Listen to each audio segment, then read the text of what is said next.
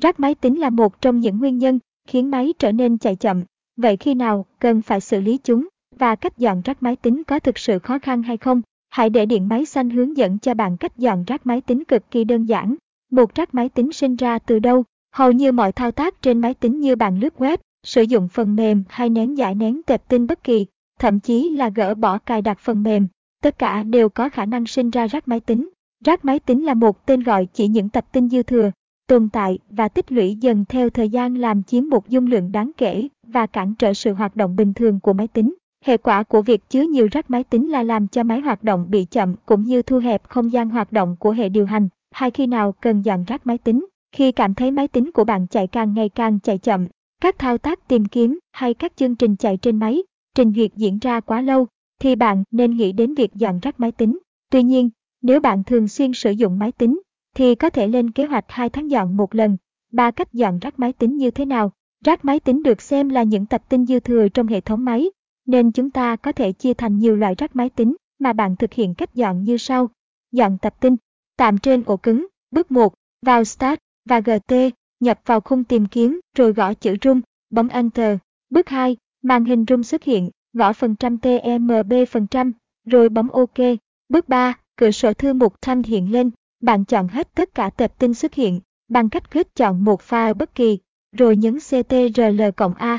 Tiếp đó, nhấp chuột trái, chọn Delete. Cuối cùng là bấm Yes, thế là xong, xóa lịch sử Recent Places. Các hoạt động gần nhất, như thư mục mở cuối cùng, hình mở cuối cùng, mà máy tính lưu lại không đến nỗi được coi là rác, nhưng cũng làm ảnh hưởng đến tốc độ chạy của máy. Do đó, bạn cũng xem đây là một loại rác máy tính với cách dọn rác như sau.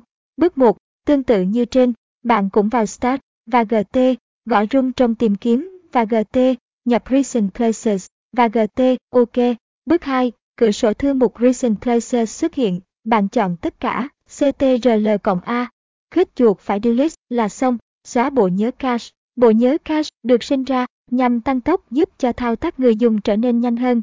Thế nhưng, sau khoảng thời gian dài sử dụng máy tính, bộ nhớ cache cũng sẽ lưu lại những tiến trình không cần thiết. Do đó, việc xóa bộ nhớ cache cũng được xem là cách dọn rác máy tính để cải thiện hiệu suất hoạt động của máy.